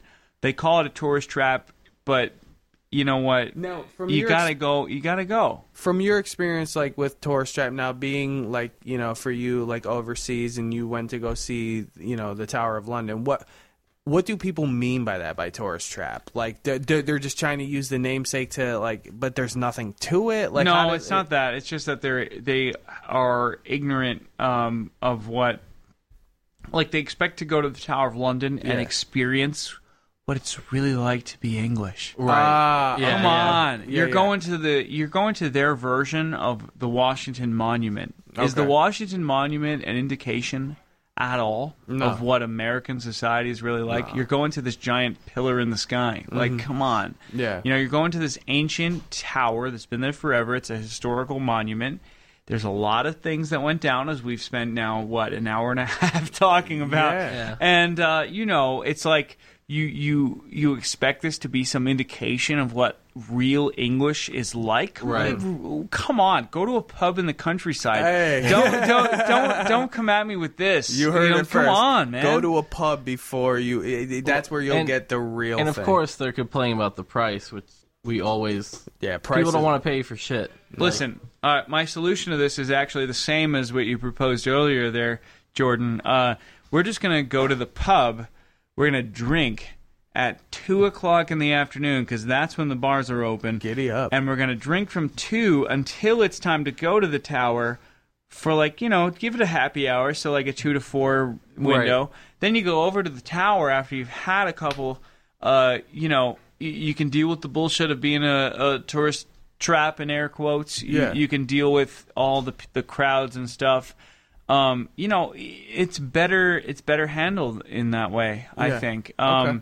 You know, so so I would marry the two ideas. There more you or go. less. There yeah. Go have yourself a drink at the pub and then go see it. Any pub, Any- Uh, any a- pub. any pub. Yeah, you just don't wear shorts because you they'll know you're an American. Oh, there you look that, and that's great travel advice. Wear pants. I was in uh, I was in a bar in Scotland, and uh, the guy said to me, uh, without having spoken to him in the bar, I walked in, door opens, I have shorts on, right, and he goes, "Ah, you're American," and I was like, "How do you know that?" And he goes. You're wearing shorts. That is We're never inc- that optimistic.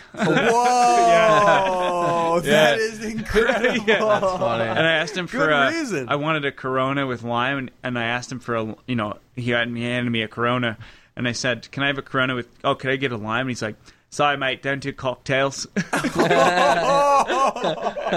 That's funny. That is incredible. There's dude. too much. That lime is too Yeah, much. it's just too much. Like, look, now you're changing. It's Hey, no come longer on, beer. come on. I Yeah. served you a drink. That's my job. Leave me alone. That is that's Yeah. great. Yeah. now, now we got we got one here. Uh, another one complaining about the price. It's not a matter of whether it's worth the price. I just find it ridiculous to charge twenty two pounds for any attraction in the world. This isn't even close to being a world wonder. So twenty two pounds is too much for anywhere at all. Doesn't she said it doesn't matter if it's worth the price. Which, by the way, like twenty two pounds is about it's a little under thirty dollars. yeah, I was gonna say about thirty bucks. you know, Oh, and like that's goodness. again like almost all of our national parks are thirty dollars, and it's right. totally fair. Yeah, like just going right. And wait, what did they say? That nothing is worth twenty two. it's not a matter of whether it's worth the price. I just find it ridiculous to charge twenty two pounds for any attraction in the world. Holy shit! Yeah, So nothing's nothing- worth nothing's worth that much That's money. what I get. Nothing is worth twenty two dollars, but I bet they have an iPhone. Like that's what I'm saying. Like I don't know. It's just one of those things. Like no attraction is worth twenty two dollars, but I'll spend a thousand dollars on an iPhone X. I don't know. I just feel like again, like it's just misguided um, appreciation for things. Twenty two bucks ain't shit. You you gonna Yeah. learn something, man. Here, here's here's one that uh, you know we talk about lines.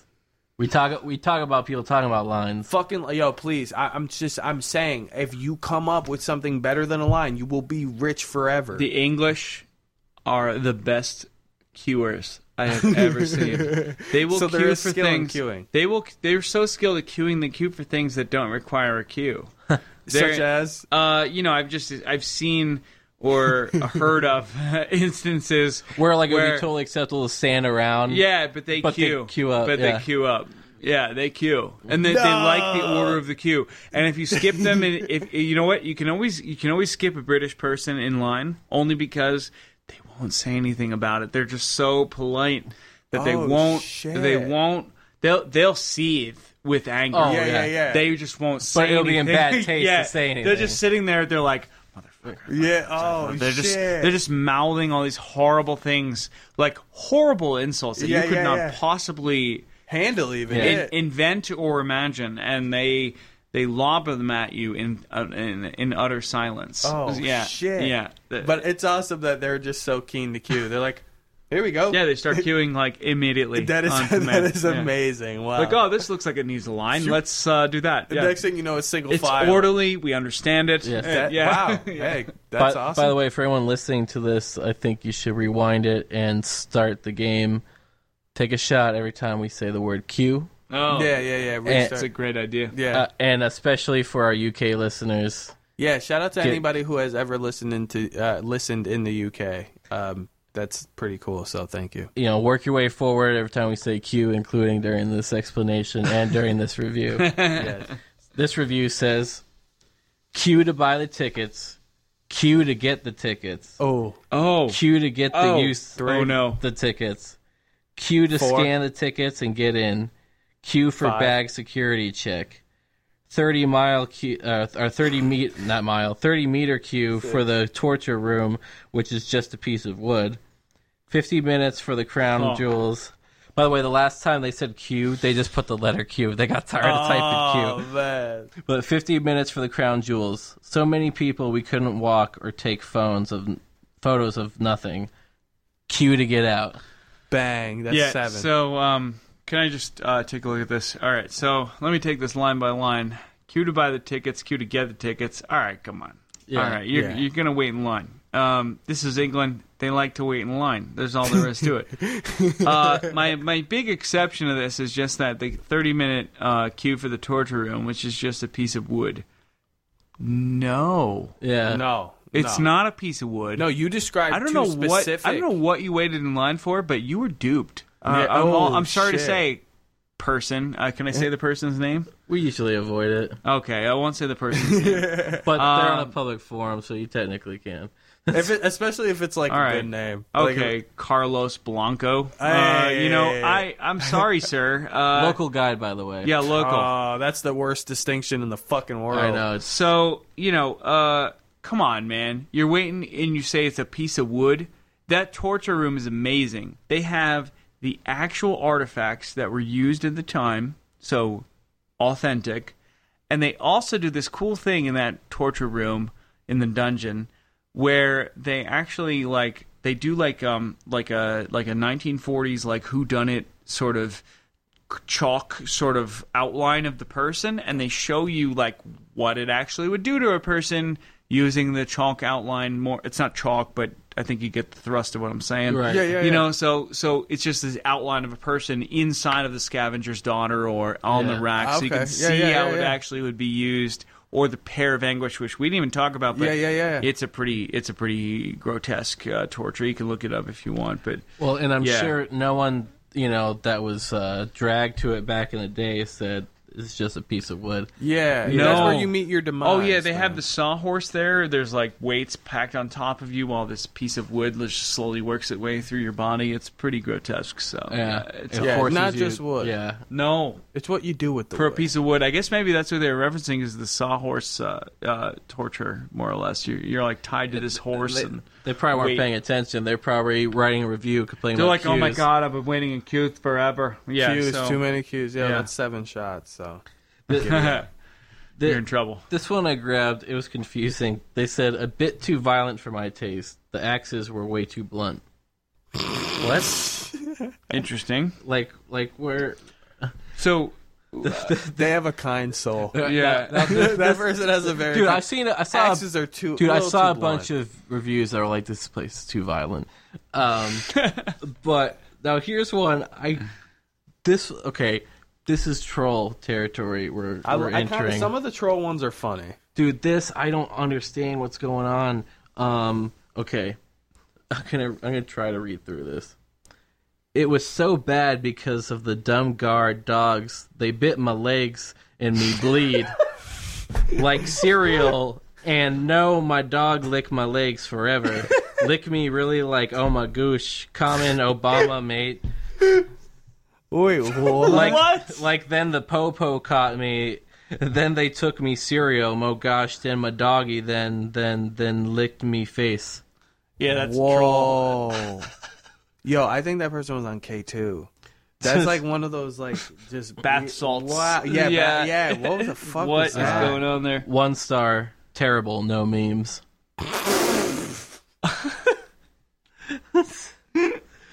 Yo, that's crazy. So these, these are probably all people that work there. Yo, know? no memes. Yeah. Oh shit. Um, ghosts in Bloody Tower. I'm warning you, stay away from there. I mean, that sounds like a good time. I feel like if you want to see some cool shit, just go to where the ghosts are. This place has its own uniqueness and a huge history, but maintenance is disgusting. Oh. No guides or audio guides. That's not true. Oh shit. I don't know what happens to the money they collect as entry fee. The worst experience for me and my friends, even after spending that much of money. But they got their guides. Like they, you're saying they got guides. Yeah. You know, so like, I don't know, I don't know where that's. Just blatantly lying to enforce your point. People do Yeah. that shit. I- It's crazy. I, I got one here. I'm gonna let Matt read this one. Okay. All right, let's see what we got. 28 pounds per adult. You're having a laugh. Seriously. Chapel was shut. Over an an hour to queue to see the crown jewels. Disappointing, as it turned out. Torture chamber. I've seen more ghoulish stuff in my garden shed. oh man, I should have read this in an English accent. I know. Yeah. I've seen more ghoulish stuff in my garden shed. This was the biggest rip-off I've ever been to anywhere in the UK. Come on, dude, you live in the UK. Oh my god. Your entire country is a rip-off. damn. Don't bother. Save your money. Disgusted. Uh, by the way, I do love the UK. I was just, uh, you know, Yeah, but no, but jerk. but I mean in this again But they are t- an we- they're, they're, they are a bit of a rip-off of other cultures. Okay. Given that the most popular dish in the UK these days is butter chicken, which is an Indian dish. So Ah, okay, interesting. And now, now one thing I'll say is, uh, so now we come back to the torture chamber. So is this one of the more? I, no, uh, so so what am I looking to say? So amongst even just people who live in the UK or even London or England specifically, are they familiar with the history of torture in the place? So they have an expectation of what this place is. So is that something that's like really like I guess talked about? Like because it seems like the expectation for the torture chamber is is pretty Pretty high. pretty high. Yeah, I mean, it's- it's definitely in their it's in their um, education system. Okay, They- yeah, they know about um, so they, know about the yeah. history behind all that stuff. Okay. All right. See, because that's what I'm like. I'm like, it's like everybody's getting I'd- there and I'd they seem say- under. Like I would underwhelmed, assume but- like your your average what Englander. Mm-hmm. Um, uh, Sure. That's Sure. Englander. no, I'd say you know um, that you know they would know more than the average American. Yeah, no, it, it's you just. I wonder why the expectation for the torture room is so high. I mean, and even if you think about it, a mechanism that simply stretches you out doesn't really have to be elaborate. I mean, it's gruesome in the sense that it's so trivial, Yeah. You're so rudimentary. Yeah. Like it's just ripping and pulling your tendons out and shit. Like fuck. Mhm. Like that's with with this next one, this is one something we. There's a few points we've touched on in regards to this, but like, what if we? What did we say once about the whole um, local discount thing? oh, Uh, that it's kind of warranted. Well, and that you know, if it if it wasn't there, that people would complain. Oh yeah, That and I would too. I'd get on board. Like if I live somewhere and they're like charging me the same price as somebody from like fucking Tibet, I'm like, no, dude, I'm I'm here. Well, this person said so ridiculously overpriced. All attractions like this should be cheaper for UK passport holders, like it is in Machu Picchu and the Taj Mahal. Shout outs. So wow, uh, the fact that you can afford a trip to Machu Picchu and the Taj Mahal. Uh-huh. Yeah, You can afford the twenty-two pounds. Yeah, so the British have benefited a lot from an ex- uh, a great exchange rate for the pound, so they can go to all these places that other people can't go. But it is Huge also context right there. it is also a cultural thing too, where you know they do they do emphasize travel outside Okay. of the country. yeah, You know, if you think of the uh, of think of America, when we go to the beach, we just go to another state. But when they go to the beach, Right. they go to Greece, and it's a further state. But that's their version of Florida, more Right. or less, or like California. You know, so like very good context. so that's that's their that's their beach. You know, Mhm. that's their vacation spot uh, in Spain or in France or in uh, in Greece. So yeah, so travel is definitely more emphasized. There. It's and- absolutely more emphasized. When I was in Malaysia, I taught overseas in Malaysia for a little while. Um, you know, I, I saw a ton of British people. Uh, Malaysia is more. Uh, Malaysia was a British colony for quite a while, and I think in the '60s, I want to say they they switched over to a, a home rule sort of parliamentary electoral system. So, Okay. yeah. Sweet. Wow. But there's still a lot of British tourists in Malaysia. okay. Now, th- this one definitely grabs a, a vibe from like, uh, this one like every once in a while we come across reviews that I feel like kind of really sum up the reviews. Like if we had to pick like some handfuls that really sum up the kind of shit we see, this would be one of them. Um, I don't feel like it's a troll. I just feel like it's someone that's a fucking asshole.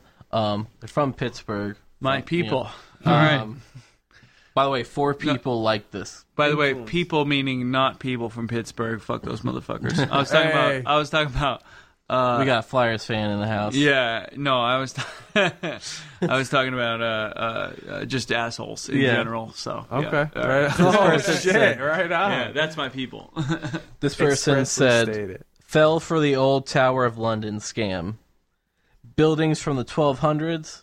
Yeah, right. Clearly built in the early 1900s. oh, all right, Alex Jones, you want to drop some Oh, shit on us shit, right now? yeah, All right? Yeah. Wow. It was the frogs, man. Oh. also, it doesn't take an Einstein to figure out that the lions placed by the quote unquote moat, which is really just a grass Oh. field, are not real. Oh, really? The lions aren't real. Oh man, they're not real lions. Hey, do you post on I am really smart on Reddit? 'Cause that, Dude. that's a great subreddit Yo, for you. There you eh, go, bro. Th- This No next problem. sentence rings, you know, not true, but you know, it comes around with all Oh, these, a we few of these, except for maybe a handful of Japanese tourists. oh no. all of the others will quickly notice. The misleadingly named Tower of Blood had not one drop of blood in it. Oh no. The actual tour was full of fictitious stories by a man dressed as a hotel attendant. Quit listening immediately. P.S. No kings or queens. Rip off. At least he was kind of funny calling them a hotel attendant. Yeah, but, yeah, yeah. That was good. But I mean, he's so like that guy's fucking angry. That Yeah. guy's a fucking miserable fuck. I guarantee that guy has has burned all his bridges with his friends. I feel like that guy has. It, you, he's not. He's so unenjoyable. Mm-hmm. That guy's a fucking asshole, dude. Wow, wait, 12th century? Pfft, yeah, No, right. Clearly built in the early 1900s. Yeah. yeah, yeah, right. Well, and you know how I mentioned I saw people that were like, "Ooh, it's violent," you know. Um, this is one of them. This place was not my cup of tea. The violence that took place here is off the charts wrong. I realize this is British history. This is not a place I would ever visit again. Yeah, this is not my cup of tea. Awesome. All right, so you're in a British uh, exhibit. This is not my cup of tea. Sure, you knew surely what you were getting yourself into. It's just too violent. I just can't off, stand off it. Off the charts wrong. I think oh, that's funny. It's off the charts. I just can't. I just can't understand such violence and barbarity. I was gonna say, yeah, like I mean, I, as people, like I often say too, like for us to be able to have more like peaceful resolution, we evolved to that point. Like the fact of the matter is, like we resulted to like barbarous action. You know what I mean? I guess especially in this location, you have to know what you're getting into. At Right. least you should. You know what I mean? Or and it's just common to like just to think about. If I I commonly think of all the time. Just uh, when you think of just rat like crazy ideas, segregation. Can you imagine being segregated now? Like I certainly No. can't. But that's recent history. So I mean, you evolve to a point where you're like, hey, wait, maybe we can actually coexist. Imagine evolving from a point where you're just like, yo, like kill everything and torture people and People in living memory in the United States Yeah. remember segregation. Yeah, like people alive right and now. And it sounds My like a bad was- idea, right? My dad was born during segregation. That's you know? crazy, That's right? crazy. And he probably agrees. Like, yeah, I can't imagine that now. But he was like contemporaneous with it. Yeah, like in a certain way, yeah. Yeah. I mean, yeah. Mm-hmm. And he couldn't even imagine. Like to him, that's a bad idea, and it's amazing that you you evolved to that point. You know, Mm-hmm. so you have to understand what you're getting into, and then I think at the same time you have to be able to give that just that that you have to lend like history the the time to grow. Like we we learn from it. You know Mm-hmm. what I mean? And it, though it's violent, I mean you you you evolve to a better understanding. yeah. This one said, "Very stupid place, very overrun with stupid little kids that I hate, and that I totally didn't run over with my truck. I couldn't put zero stars, so I just put one, but it definitely deserves a zero star. We rem- remember, just refrain from leaving a comment. Zero stars. Boom. And uh, so, like that, that was clearly you know another troll. Another Um, troll. Like this one, I thought it was a tower, not a tower. Very confused. Five thousand miles for this. Anywho, a dyslexic man ran and uh, walked into a bra. Jesus, that's the word. That's damn. That's That- a that- dad Oh, what a helpful review. Thank you. Yeah. That, and that's what I mean. Like that. That's why like we include like the trolls because Yeah. it, Thanks it- for giving me another It's dad just joke. as absurd in another way. Yeah. You know. Um. It uh. just a waste of time. It really is though. Um. Like just all, all of these are just absurd. I mean, like that's that's the thing about these is like this one we we've seen this kind of we've seen this shit said before. So not worth the money. Watch a documentary on the BBC. You will see more and it will be free and you won't have to deal with rude tourists. Locals only. Yeah, rude tourists, you know, just watch a documentary, you know, just don't leave your house and see Specifically on the British Broadcasting Channel. Right, yeah. They- so shout out to you know at least they're nationalistic in that, right? They're like, hey, watch it on the BBC, be alright. you know, um, this one I think they they really got a little ballsy here. To get in would have taken more than two hours of standing in line. Total disregard of a person's time. But then I guess it's their prerogative to do this. Wasted money. Yeah, they're definitely British, the people who wrote that. Oh my god. yeah. A total disregard of a person. You went there. Yeah. This is yeah, what This no, was no, your no. choice. This is what British people think on a regular basis. It's just not what they would say to you in, in to your face. They, they'll, they'll post it online on, in a review, Yeah. but they would never say that. Wow. That's like just that's just deep seated resentment of all things, but just not having the fortitude to come out and say it. Right. That sucks. Imagine being pressed against that every single day of your life. To be British. I'm gonna make this my last one. They titled it "No Interactive Displays." You mean we didn't use 21st century Oh, technology? no. Nearly all tourists have something you can interact with. Things with bells, buttons, and buzzers. Oh, my. Things that keep young and old amused after they've been to the gift shop. Young and old, Wait, you didn't have enough shiny things. Yes. Oh, Not here. man. How about letting the public fondle the crown jewels? Ooh, That sounds like a joke. Yeah, wait, what? wait, af- solid joke right there. After all, we, the British taxpayer, paid for them. Oh, Two likes. Okay. Yeah, you, the British taxpayer. How far back do those crown jewels go? Right. The, Exact- you know, the 1600s. Yeah, your great, great, great, great, great, great, great, great, great, great, great, great, great granddad Yeah. paid some Man. taxes or whatever. Come on, man. That's insane. And and again, like That's even, the that's the longest, most ridiculous tax gripe I've ever heard in yeah, my th- life. that one. Yeah, there's no statute of limitations on that. They're taking on, that man. shit as far as it yeah, fucking goes. the. Roman Empire charged us taxes forty five thousand years ago, so we're gonna worry about it. Yeah. Yeah, so Um, therefore we get to fondle those those jewels. Yeah. I'm, I'm give me sorry. those jewels. I'm, I want. I'm sorry, sexy kitten from London. Her name's Sexy Kitten. Yeah. Oh Oh, fuck. I'm sorry, sexy kitten from London, but uh, I, I can't I can't be on board with the mentality that there need to be bells, buttons, and buzzers to keep people interested. Man, like that's like that's just that's what keeps us back as people now is that we need those things. Dude, I- and, like, I- just like give us more. I can't even tell like what's a troll anymore because like these people are so fucking ridiculous, you know, that don't appreciate these things, you know. Yeah, and I think that's the hardest part. Like you know, it, when you when you're unable to delineate whether somebody is, is, you know, airing a true grievance or whether they're just trying to like garner likes. I, I feel like that's a bigger problem in itself. Yeah, like and that's and that's why like cuz I remember like at first, you know, we were unsure about including the trolls, but it's like you know, fuck it because it just shows ignorance in a different way. yeah, yeah, that's true. Yeah, and like I mean, I think in this episode again, I think one of the biggest things that I mean that I've repeated over and over was context and credentials.